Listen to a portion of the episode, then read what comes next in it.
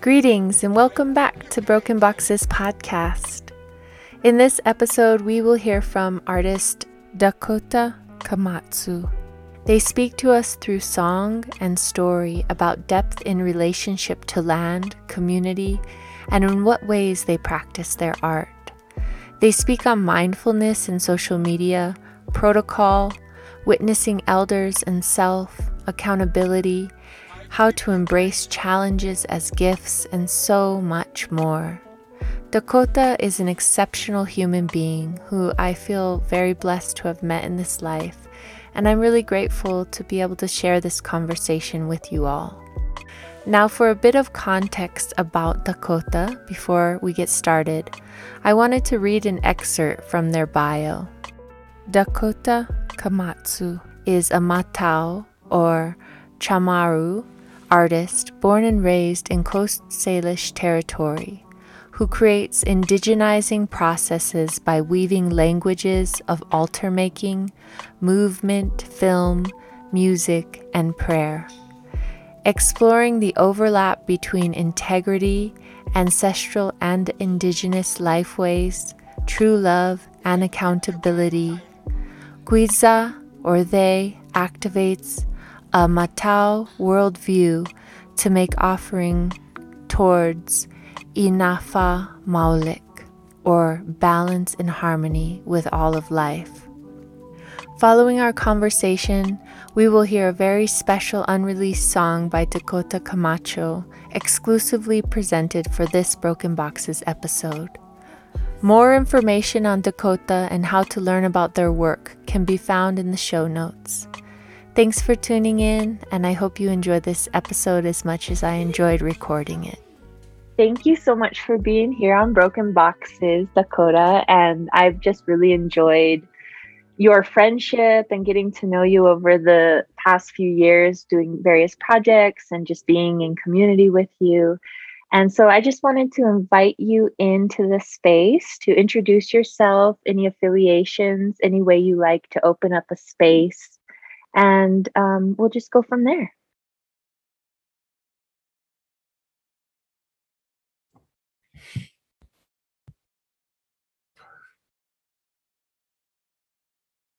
Enai gumo gupudu ilenge huasu i pangata nui minaulet na finatu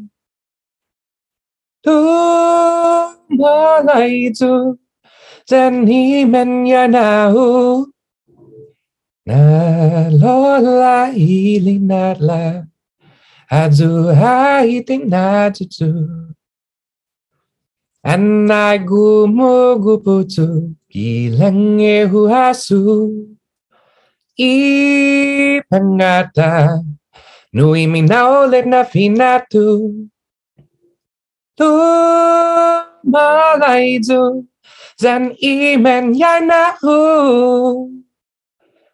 na lola ilina la. Adu haiti na tutu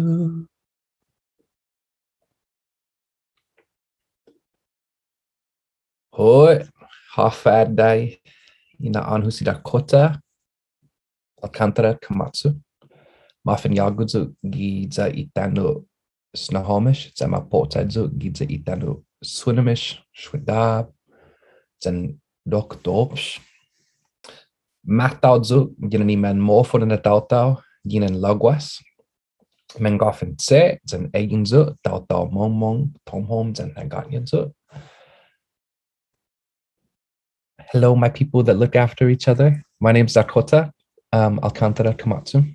and I was born and raised in Snohomish and Swinomish territory, and uh, also in Dolbs territory, Duwamish territory.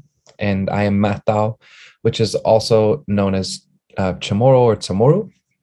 And I am from the islands of Lugwas, which are also currently known as uh, the Marianas um, from the islands of Guahan. And I also have lineage in Saipan. And I am from the, the villages of Mongmong, Tomhom, and Hagåtña, and from the clans of Tse and Eging. And I introduced myself to you first through song.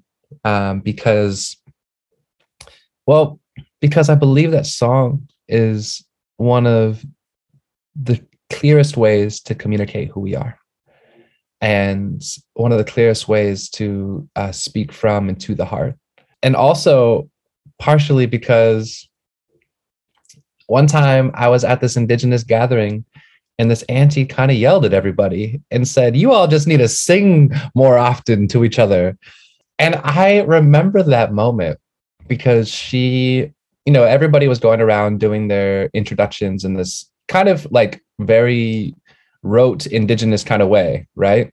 You know, like um, it's like, oh, I'm from this village and blah blah blah. Here's my language. Okay, pass it to the next person. And she came into this space and she was like, I am the anti of the space.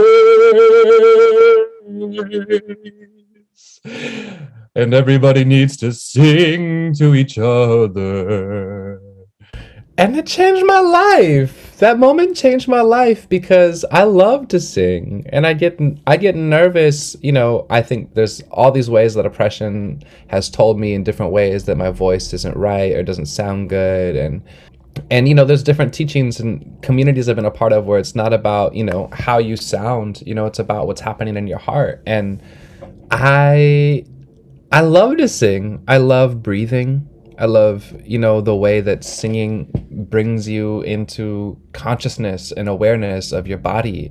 It's like this moment that in some ways can also be about like working through some stuff. You know, it could like volunteering to sing or being voluntold to sing can be a moment of healing and and it's just the way that I like to introduce myself. I like to have a moment of breath and pause. Mm. Yeah, thank you for naming all of that. It's so important to have song in our life. And I, I love that about you that you continually bring that into my life too. So thank you for passing on that good anti energy onto me. I really appreciate it and to my listeners. And um, speaking of singing, let's talk about who you are in the world. Like, what space do you take up? What's your work about? How would you contextualize yourself to um, to an audience who might not be aware of your practice?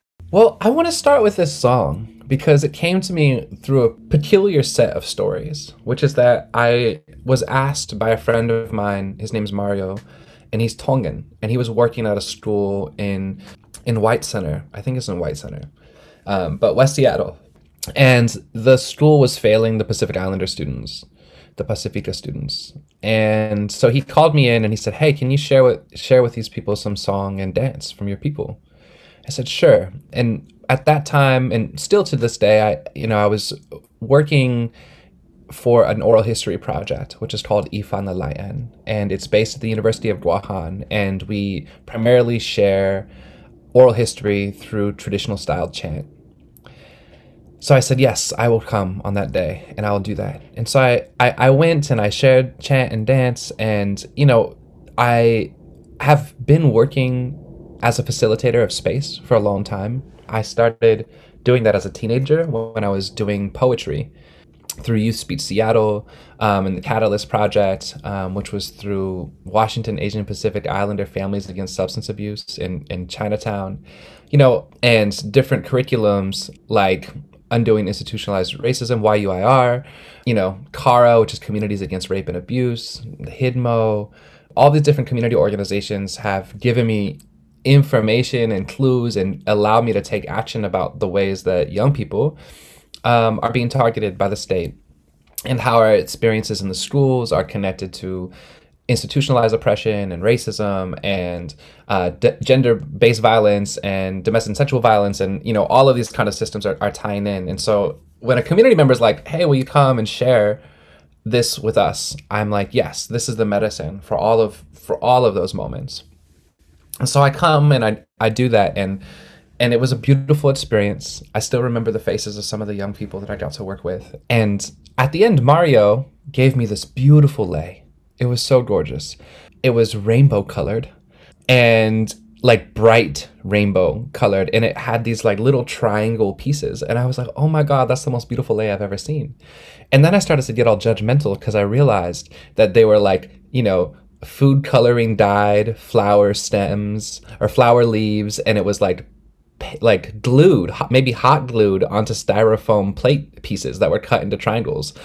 And I was, you know, and the part of me that's like, oh, I just shared all these traditional style chants with you is like, what is this, Mario? So I'm like, Mario, what's up with this? And Mario's like, well, this lay we made for you because of the story of the Rainbow Bridge. And I was like, oh, I've never heard this story before. And so the way that I remember him telling me the story was, and I'm going to do the fast ish version, if there is such a thing, was that, you know, there was a time when the re- when the space between the realms of of the Atua, of the Akua, of, you know, the Asaina, even Asaina, was thinner.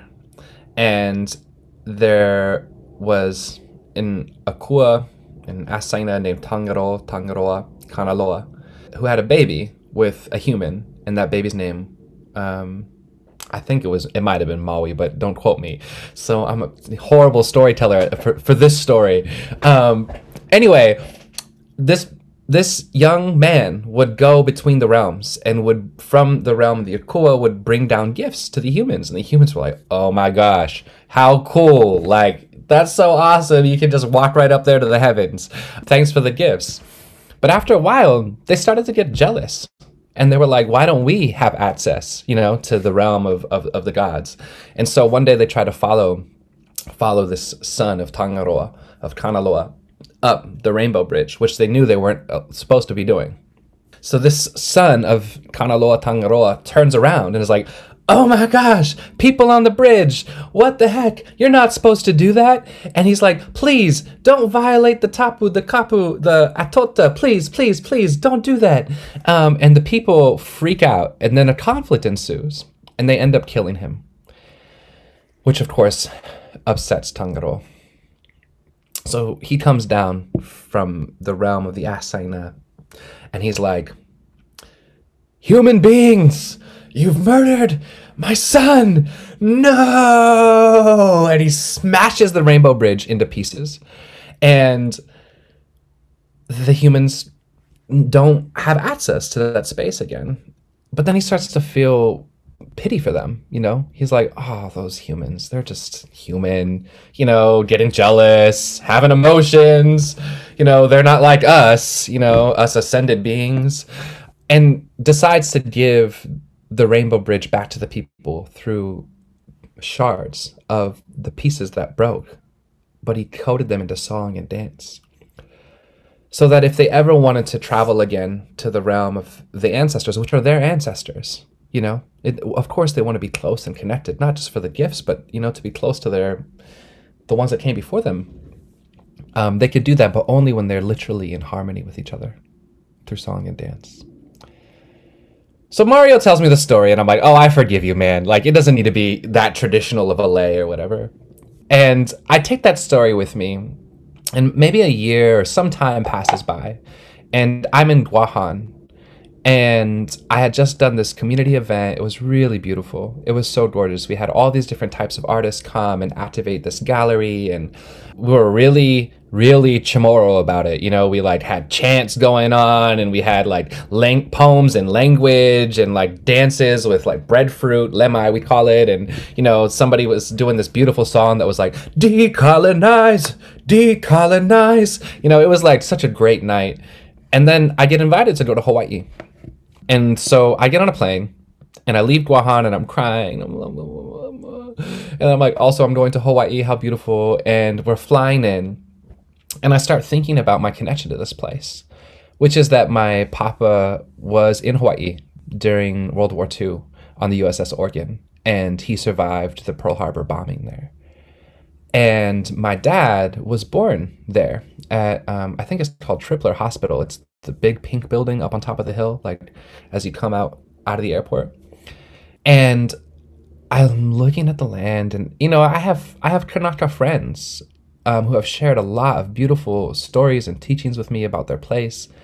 And so I'm looking at all these mountainsides and thinking about all these great ancestors and thinking about how this land, this Aina, this Tanu, has cared for generations of Kanaka and also for my family, for my dad and for my papa.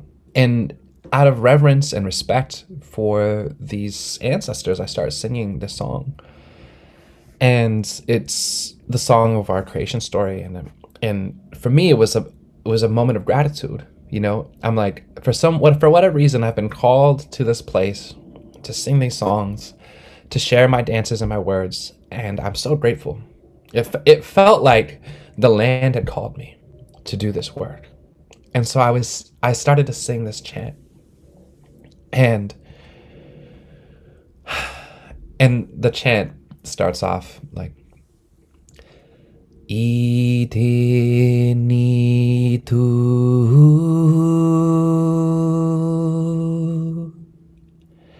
Idini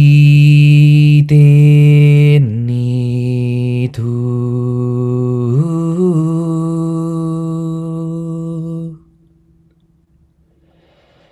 Yeah, hello. Inasu. Idzahululu.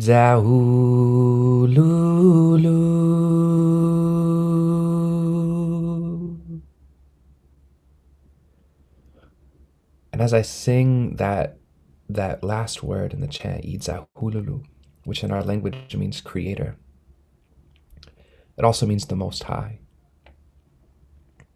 I'm looking out the window, and a rainbow portal opens up in front of the airplane and I start freaking out. But I'm like, gotta keep finishing the chant, you know. So I'm like, and I'm like looking around, being like, anybody looking? Is anybody else noticing this? Am I just making this up? You know, and I get all quiet, and I just keep chanting, and I start crying, and I finish the chant and it finishes. Yeah, hello, Inasu. Yeah, hello, Inasu. Idzahululu.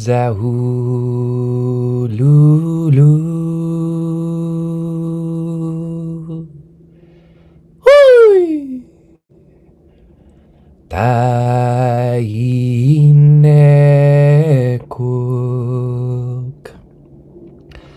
Zan Taitzi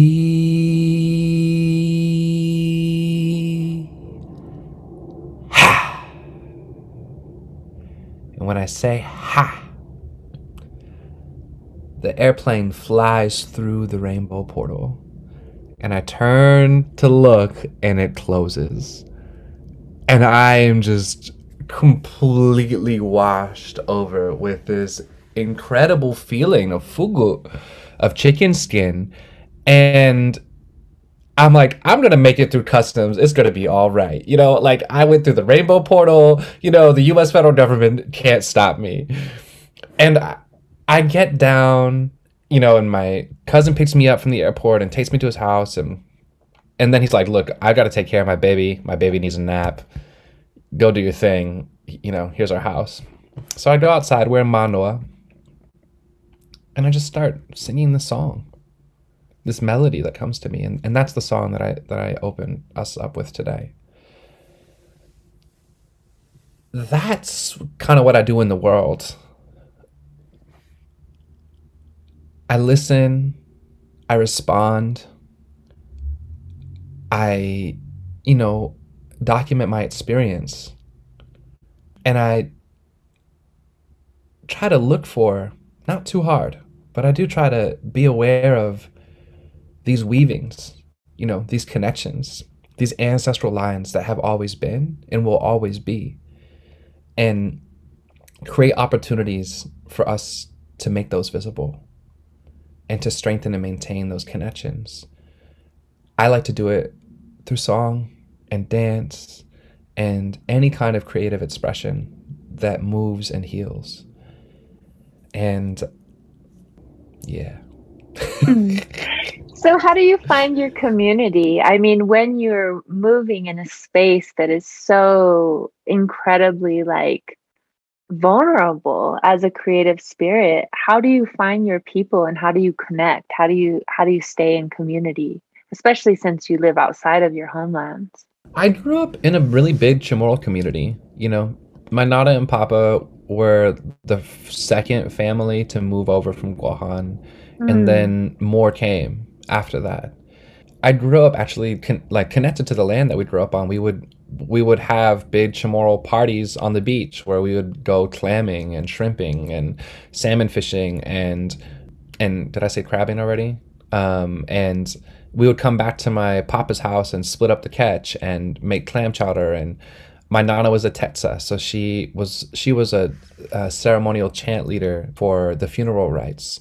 And so she would get called on you know to go and, and say the prayers for somebody when they passed. And my papa was a legendary chef like my uncle died like my dad's sister's brother's sister wait my dad's sister's brother's brother died last year and that family was like boy do you remember your your papa's clam chowder you know it like lives on so I have this sense of connection to community, to Chamorro community. I, moved to the city when I was a teenager, you know, in large part because I, I grew up in a Navy town that didn't, that was, you know, 20,000 people at that time. I didn't have a concept of this at that moment. I knew it was very white. I didn't know it was 90% white. Um, I just realized that recently when I looked at the census from the years that I lived there. I was queer. I'm still queer. It hasn't changed. But it was difficult to be a Pacifica, indigenous, queer, raised poor, freaking working class individual um, whose family was Catholic, you know, who didn't talk about colonization, but like all of the people that I thought were cool were like trying to end imperialism and abolish prisons in the United States, right? Like it was like, that was like a whole in, a navy town right so i moved to the city and there was a way in which there was a salvation to it you know and the community that i found through that and through my sister but also through wanting to build with creatives was the community that was built by was built by black folks by black women you know women of color men of color too and people who were using or thinking about their cultural work as a part of ending systemic oppression, you know, and not just here in the city, but connecting gentrification to colonization, to imperialism, the wars in our in our neighborhoods to the wars in our homelands. And that that basically taught me that anyone that is engaged in the struggle to free themselves is somebody that I can get down with, is somebody that I've got a connection with. And as I deepen my understanding of what that means, it, it broadened that um, because you know there's there's a there's a something that I think is happening in the movement to end domestic and sexual violence right now, where a lot of people are talking about the solutions that we've always had outside of the state, and you know, and that a lot of us have really done our best to, um, you know, like like the auntie that tells her brother you're not going to drive home drunk with your kids you know? That's that's an intervention to stop violence right?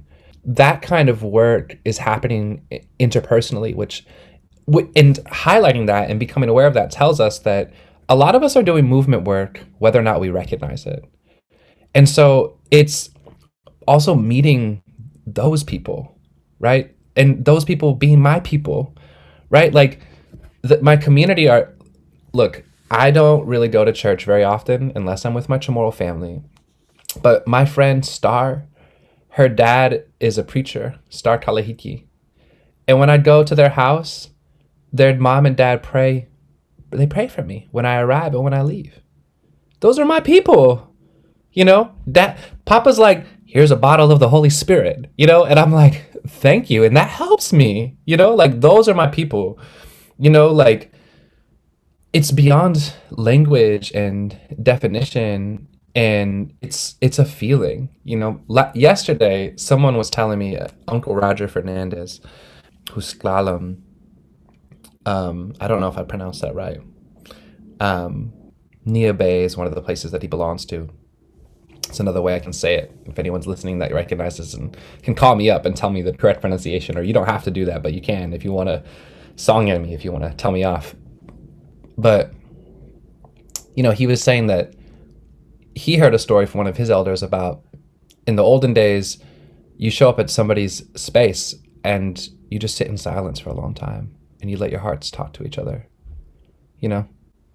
Like that's that's how I find community, you know, more so than more so than than words. Words are great. I love when people can articulate where they're coming from, but I have to feel you. You know, I have to feel your intention, your breath, your spirit. And that's embodied, you know. And it's also a journey, you know. I've also been really wrong about people. I've been really, really wrong. And it's not that pe- some people are bad and some people are good. I, I have this idea that it's at, it it may or may not be true, but it's at least useful to believe that all people are good.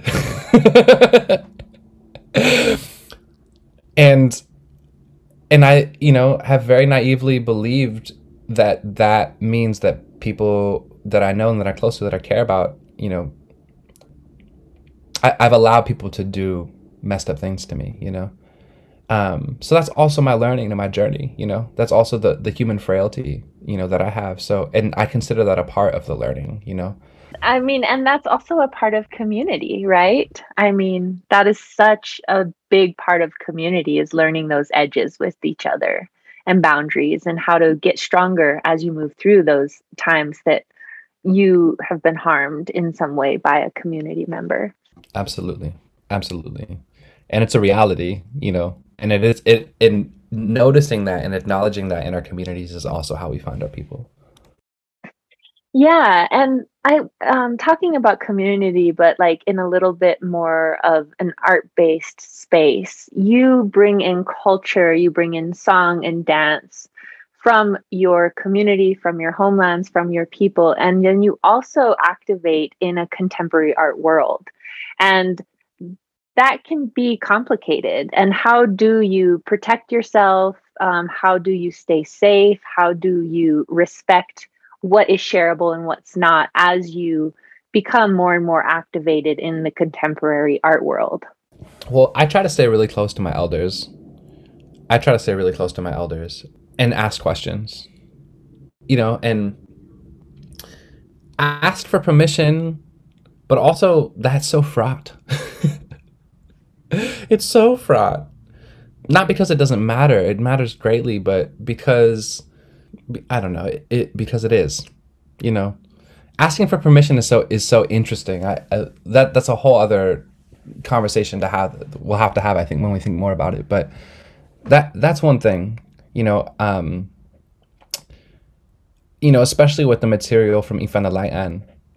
You know, I, I have done a lot with the material that my teacher, Leonard Iriarte, has not allowed anybody else to do. Why he lets me get away with it, I kind of still don't know. Um, but he loves it. And I think and I think that part of it is the heart that I bring to it, but also the deep respect and understanding that I have for what the potential of of different types of cultural practices can do. I'm still learning so much.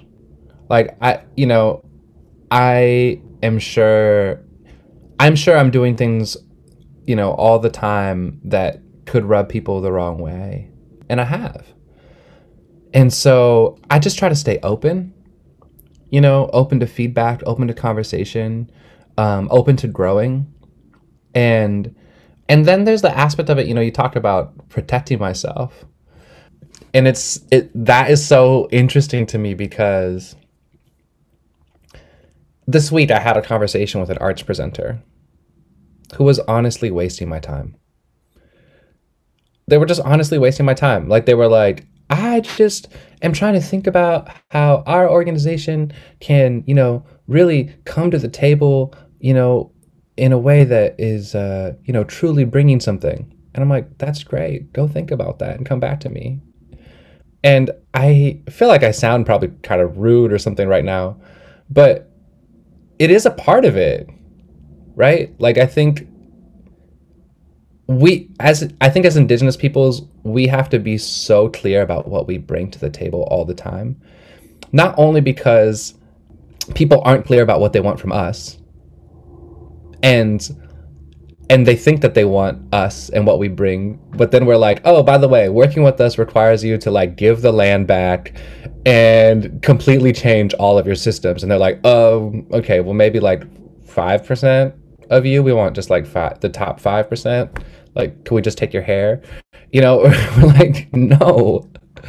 So you know being in community with people who are willing to back me up to be like, yes, Dakota, be holistic. You know? Like don't don't give up any part of yourself. Yesterday I had to write yesterday I guess was the day of conflict. I wonder what the Mayan calendar says about the energy um, of yesterday. But yesterday I had to write an email to somebody that wants to do this great program, but they want me to sign a contract that says that whatever I present becomes their property and they can promote and trade and own my my image. They can make merchandise out of it. And i can't revoke their rights to do that and neither can my descendants. I'm like no way. I have no right to sign away my descendants rights and i have the responsibility to protect them. So you know and it's like it's and so i i wrote i wrote a response. You know i thought i was very generous and apparently some of my Facebook family did too, um, which I was pleased to find out because sometimes I think I can be a little bit, um, I don't know. I, I can be harsh sometimes, believe it or not. Here I'm all like, I sing to welcome you and the elements to everything, but don't mess with my land or my people, um, or me. Um, but, but you know, that's and then and then I, I I wrote the email and then I copy and pasted it. I took the organization's name out and put it on my Facebook. And you know, some people are like, I shared this, you know, um, with so and so. Oh, was that okay? You know, I did this and that, or I want to sh- send it to this. Some people were like, "What's your Venmo?" Which I really appreciated. It's kind of funny. I don't. This is maybe a bit of an aside, but the people that were like, "What's your Venmo?" I was like, oh no, it's all good. You know what I mean? I, I support you. And the people that were like, I shared this with so and so, there was a part of me that was like, did you? Did you? Really? Thanks. But you know, and then this this Kanaka ʻŌiwi hit me up and was like, "Hey, like, you know, I shared this with so and so. I'm so sorry I didn't ask for your permission. I deleted it, and then, you know, if you say it's okay, I'll share it with them again." And I, and I was like, "No problem. You know, if it's for the people, if it's for the people, it's all good." And I I think that there is there's something about that kind of generosity and knowledge sharing that's also a part of the protection, you know, and also a part of keeping me accountable and and staying safe in these spaces because it's telling my people this is the level of integrity that I hold myself to. You know, I kind of expect the same. And are we doing this? Or are we not? You know? So once I set once I set a, a, a boundary with people or an organization, you know that's it. I also told the organization I will not be revising your contract unless you pay me. that's important though, you know, that that amount of free labor to teach like spaces how to be more understanding of different ways of doing things and what's appropriate and not. That is a lot of labor. So I appreciate that. And just that segue that you did talking about social media and stuff, that's something that I've been kind of teasing out of a lot of conversations I've been having with my community, um, people who I'm in accomplishment and solidarity with um, through this project is social media is a very complicated space and it's something that we access right now as like a layer of community and like how do you keep yourself safe in that space as well. I think there's call out culture, there's a lot of like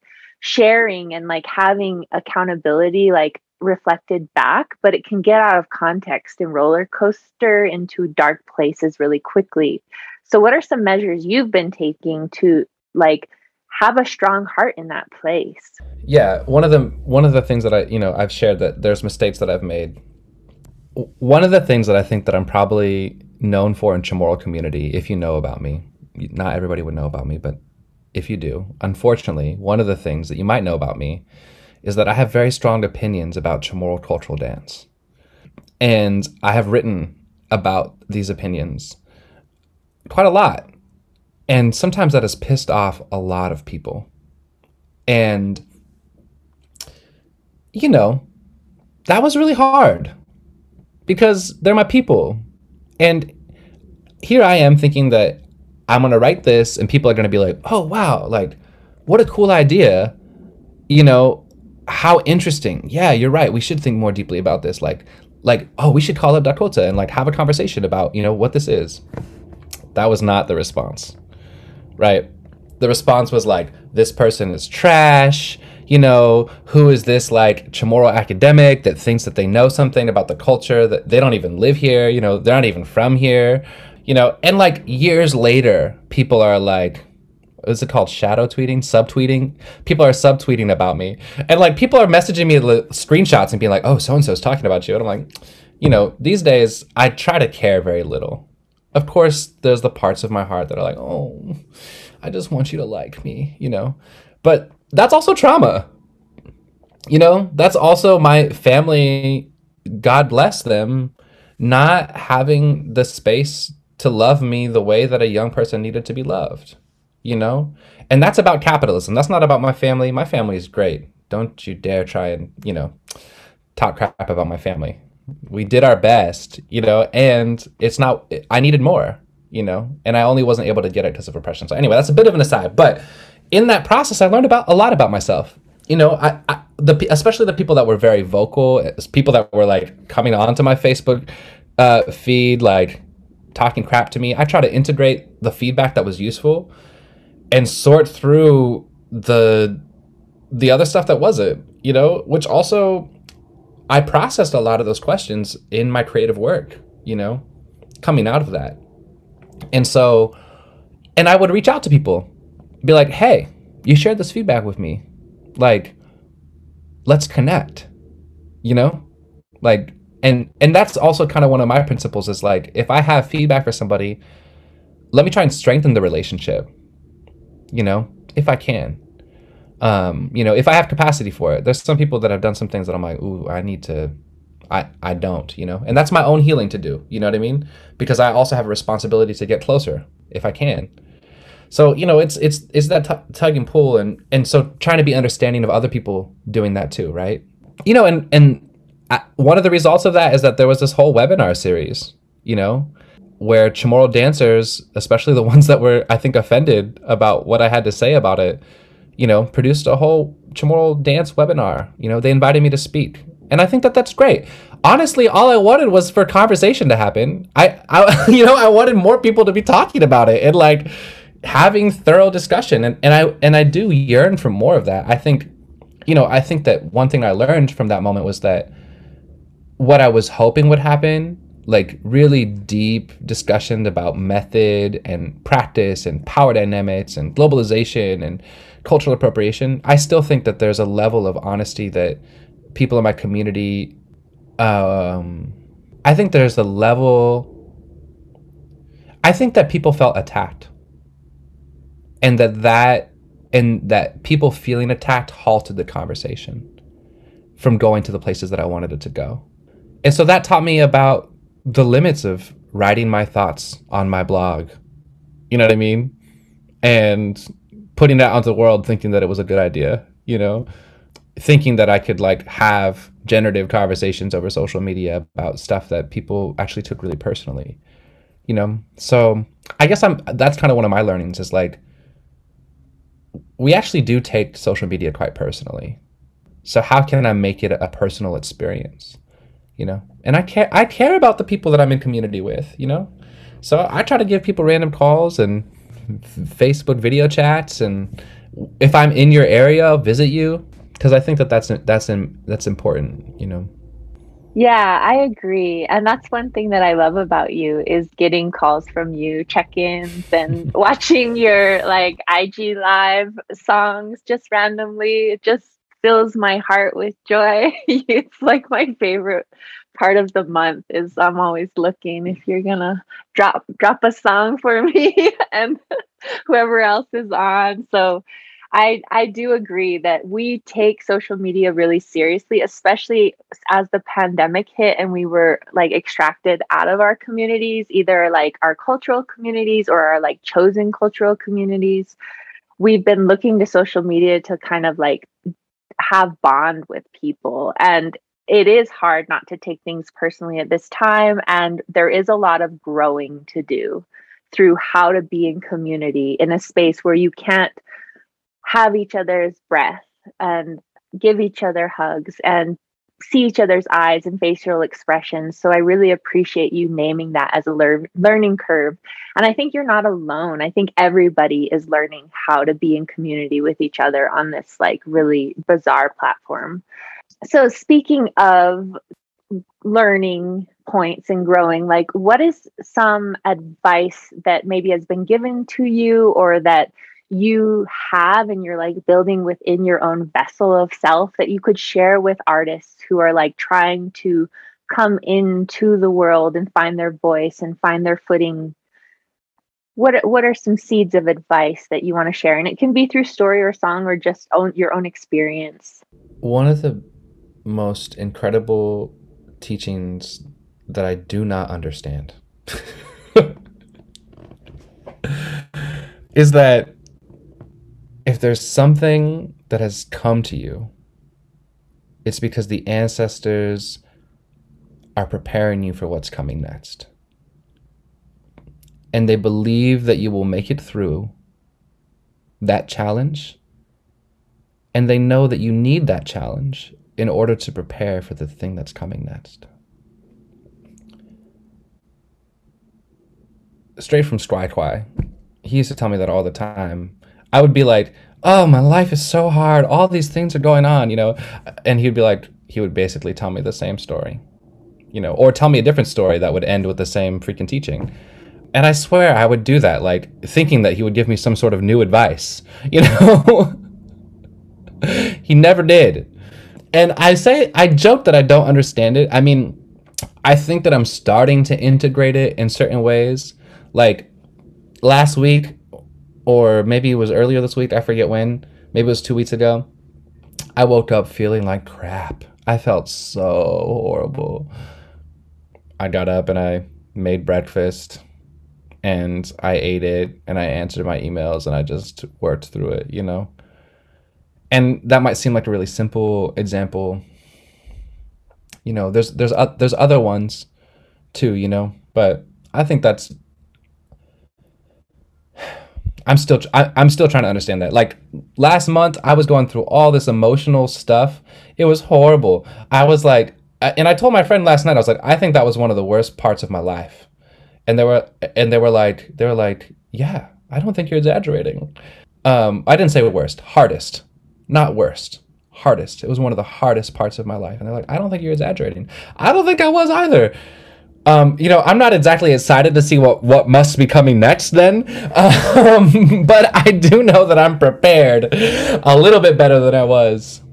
And then, you know, Quai also gave me this other piece of wisdom that I'm trying to bring into all my practices, which is he said, you know, before you sing an ancestral song, take at least three deep breaths. You know, the ancestral song to me is any moment you get to speak. Like, we are literally our ancestors embodied like literally their DNA, you know? Like a sperm and an egg collided one day and boom, there you are. And like there's this cool thing about how like the the egg that made me was inside of my grandmother.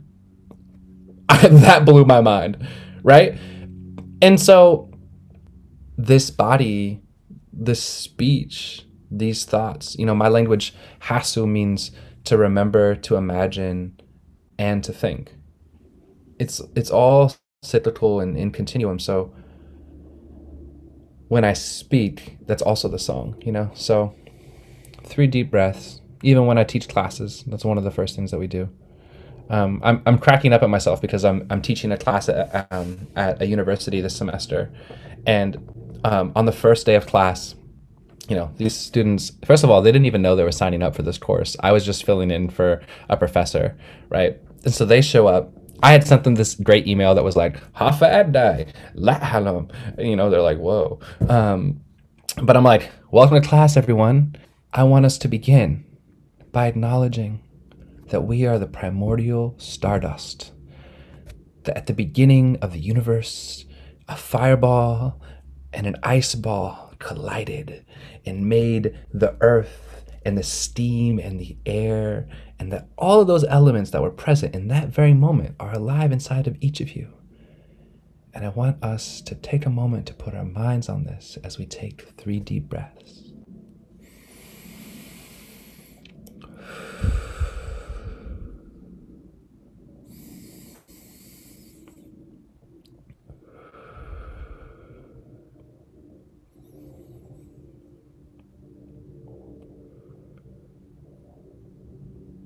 And then I start chanting. And then I'm like, and this is how we'll begin class every day. You know? And, you know, I mean, at the very least, it prepares me to teach because I think they enjoy it too. I think, no, I know for sure. They, they, talk, a lot of them talk about how they need that moment, you know? Mm. But breath. Yeah. Oh, I love that. I think that that is such an incredible bit of knowledge and wisdom that is as old as time. So thank you. As old as we were able to have breath, you know, it is our source. So thank you so much mm-hmm. for sharing that. And um, I guess my final kind of consideration that I want you to like walk me and my audience through is how can people we went through the rabbit hole a little bit of how people are not being good accomplices and are not being supportive of like like indigenous holistic ways of activating as artists in space. So what are some ways through that? How can accomplices who are trying to lean towards being more supportive what are some tips that um, you can provide with minimal like extraction from your being so that people can kind of do their work and do better in accomplishment to um, indigenous artists. Literally just back our leadership. That's it. Just back our leadership. A lot goes into how we think and what we do and if you don't understand it or if you're having emotional reactions to it notice that in yourself and then do the work to clean that up and if you think that what we're doing is a bad idea maybe sit with the feelings that are coming up that that are causing you to think that way. That's not to say that sometimes native people, indigenous peoples aren't doing things that are out of alignment. You get to notice that too. Um, but even in those moments, how can you back our leadership? You know, get closer to us, get to know us, build relationships. You know, that's that's where transformation and change comes from. So, um, and then and then the other piece is just do do the internal work do the ancestral work. Who are your people? What languages did they speak?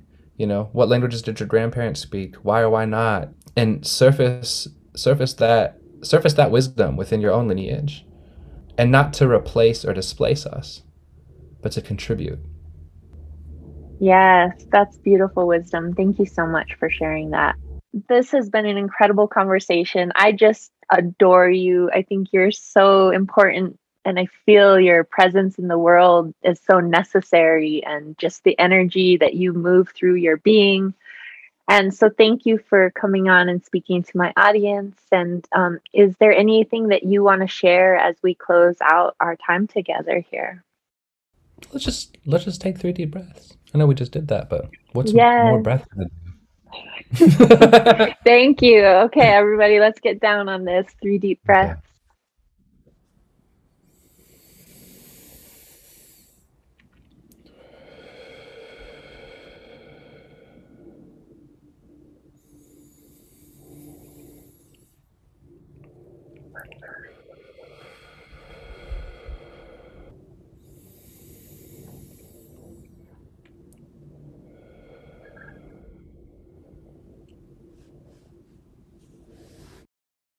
Hey yo, hey ya.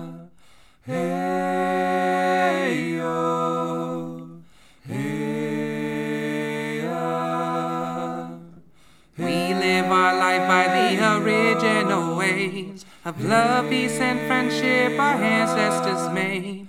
Inakofli.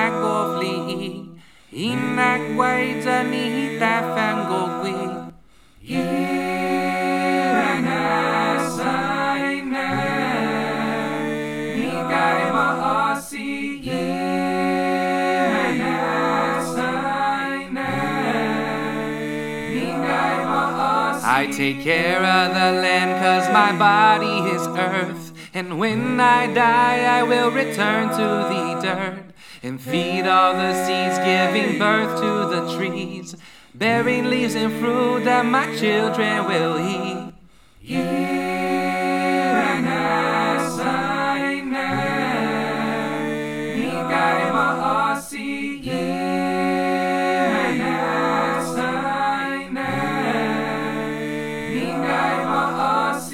Soul burns hot, set the sun is my core. My body came from Fort, Fu'una, she's my creator. And evolved became the air and the wind. I'm one with the spirit when I breathe out and in. Iranasaina,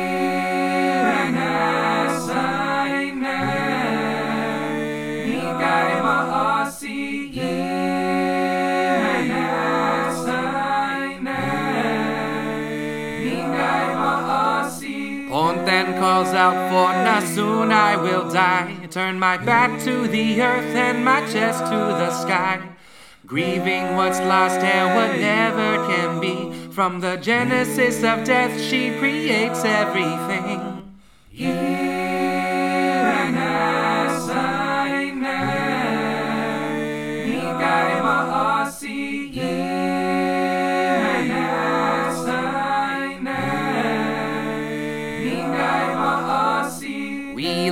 life by the original ways of love, peace, and friendship our ancestors made. Inafa'maolek inakofli, inakwaita ni tafangogwi. Iranasaina,